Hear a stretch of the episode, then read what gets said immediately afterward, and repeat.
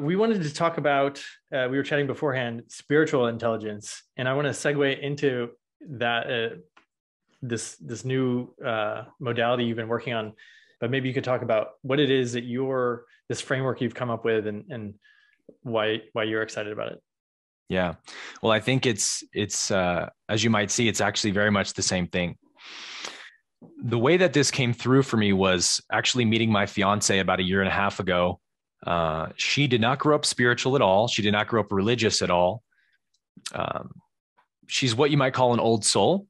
And when I met her, uh, I was very surprised to hear that she wasn't didn't have any kind of spiritual background or religious background. Uh, she found Christianity at about 17 years old, I think, and this is just so classic old soul. She showed up to a church service because she was craving community and she wanted to connect with God. She always believed there was a God. And she would listen to the the speaker, preacher, and just be like, oh, I don't, I don't resonate with all this separation stuff. But um, man, I love these worship services. So she would just go to church just to worship God and started listening to worship music and stuff. But she was like, Jesus died for my sins. I don't know about all that, but I love connecting with God. And so I, as I started to get to know her, she was just like the most grounded woman I'd ever dated. Uh, just she would handle really intense situations with incredible patience and kindness. And I'd never seen her in in a year and a half we've been together. I've never seen her truly get angry at anything. Hmm. And so I just said to her one day, like, I don't know if you know this, babe, but you have like a really high spiritual IQ. And I, have thought about this question for a long time because when I worked at Google, um, I was working with these software engineers, uh, training them who were just incredibly intelligent uh, on the IQ scale, genius level for sure. Yeah. But they could barely interact socially. Uh, they didn't have much EQ at all. And I found that to be interesting because it's like, well, you think that this person's smart, but they're almost mentally handicapped when it comes to social intelligence. I would, uh, for example, like I had multiple clients who would who would do things like this. You know, you just say, "Hey, hey, brother, how was your weekend?" When they would come in the gym and they stop and they blink and stare at the ground, and then they look up and they say, "It was good."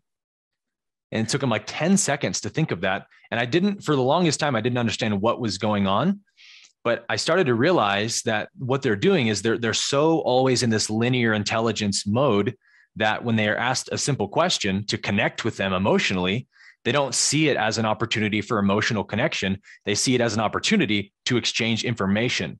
So they think, what's the most accurate possible response I can make? So they have to go through the options in a linear fashion to think of what's the most accurate answer. And it ends up just being good. Good was the answer. There's not much information there anyway. exactly. So it's like, oh, they're sort of stuck, right, in this one mode of intelligence. So I started thinking, like, clearly there's other modes of intelligence, not just IQ. What are they? And what could we say there's such a thing as a spiritual intelligence? Because that seems very obvious to me. That, uh, you know, the example I give in my video is like, you can be able to solve trigonometry equations in your head. You can be so intelligent intellectually, but have almost no self awareness, right? Have a huge ego, be totally identified with your body, not aware of your habits at all or conditioning patterns. And so, in thinking about what this question of what is spiritual intelligence, for the longest time, my answer would be, well, it's self awareness. That's spiritual intelligence.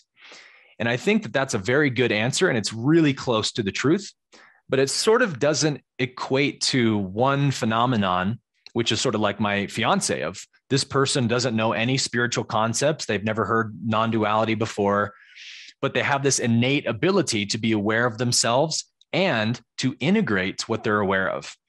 So, like, you know, even even children sometimes they don't they've haven't studied any non-duality texts yet but they have this really innate ability to be self-aware and to integrate that awareness so i ended up arriving at the definition of Spiritual intelligence is the capacity for self awareness and integration.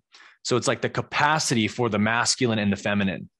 Some people have studied non duality for 20 years and they're very self aware, but it took them 20 years to get that self aware. And I just met, you know, someone yesterday who doesn't have any spiritual background and they're pretty much on that same level of self-awareness so how do i explain that what, how do i mm. describe that the word capacity really resonates and i think that that probably has a lot to do with past lives and karmic experience but clearly that is a different type of intelligence not just to be self-aware but to integrate and embody what you're aware of is also part of the equation because one person might become aware of some negative pattern and take two years to fully in- integrate that and another person takes two months to integrate that.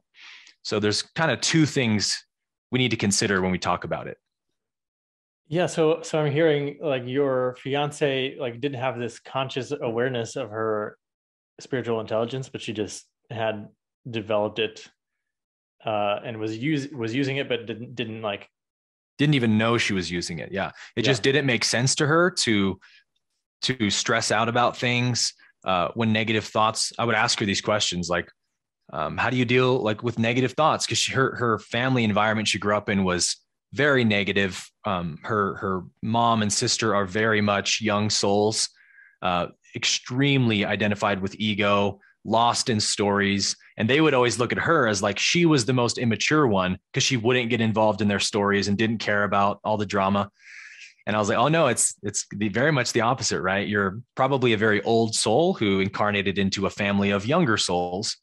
And she was like, wow, that actually makes sense. I never knew that that was a thing, you know?